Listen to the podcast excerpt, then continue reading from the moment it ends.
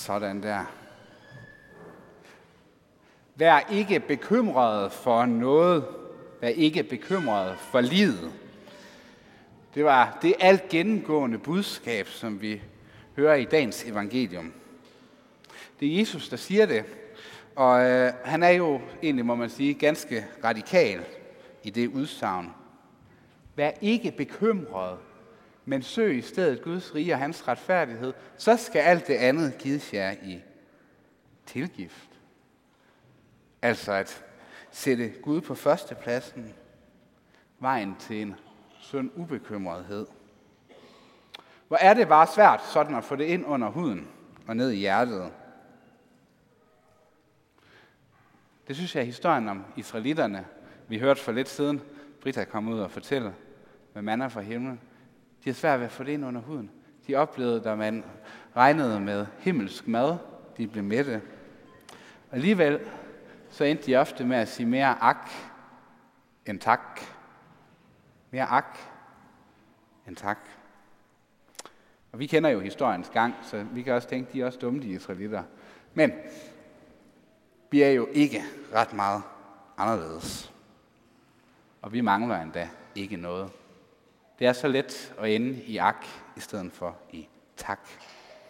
Jesus han vil udfordre os på vores indstilling til livet og til Gud.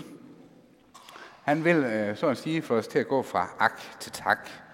Han vil minde os om, at vi har en grund til at sige Gud tak for de gode gaver, som vi i allerhøjeste grad lever godt af i vores land. Men også at sige tak for, at Gud er kommet os i møde. At han vil have noget med os at gøre. Han har set os. Han sætter os højt. Det er mere end himlens fugle og markens liljer. Der er grund til tak.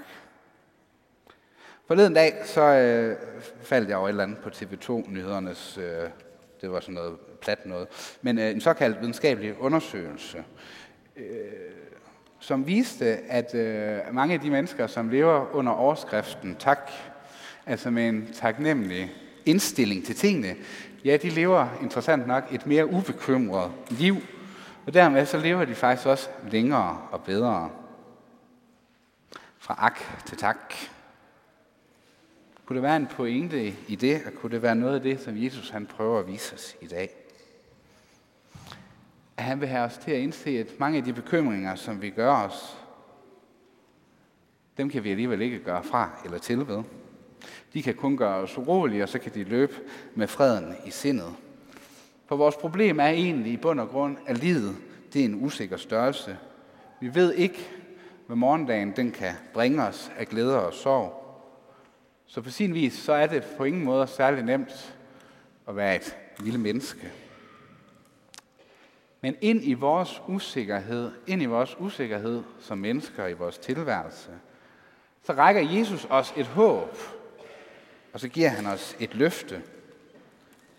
Et håb om, at uanset hvordan livet nu engang arter sig, hvor meget agt der er, så er vi dog set af Gud, så er vi i hans hænder. Og med det så følger et løfte om, at han vil sørge for os, både i livet og i døden. Der er grund til tak. Det løfte, det kan vi tage for gode varer. Vi kan have tillid til, at Gud han vil os. Det er det, vi ser langfredag på korset, hvor der var et mørke, der var så uigennemtrængeligt, at det ikke var til at være der. Det gjorde ondt. Men på korset lige der, der viste Gud, at han ikke blot kun vil sørge for os i det jordiske, men i al evighed. Og hvordan? Vi rækker vores hænder ud til Guds gode gaver, og så siger vi, ja tak. Så kommer det hele kvidt og frit. Derfor vær ikke bekymret for dagen i morgen, men søg Guds rige og hans retfærdighed, så skal alt andet gives jer i tilgift. Så ham kan vi sætte vores håb til. Og sker det så, at akken og bekymringen, den stiger i vores liv, så har vi dog et sted, hvor vi kan gå hen med den bekymring, nemlig til Gud, parkere den der i hans stærke hænder. Fra ak til tak. Nu vil vi høre en sang, som Thomas har skrevet om det simple ord tak. Værsgo.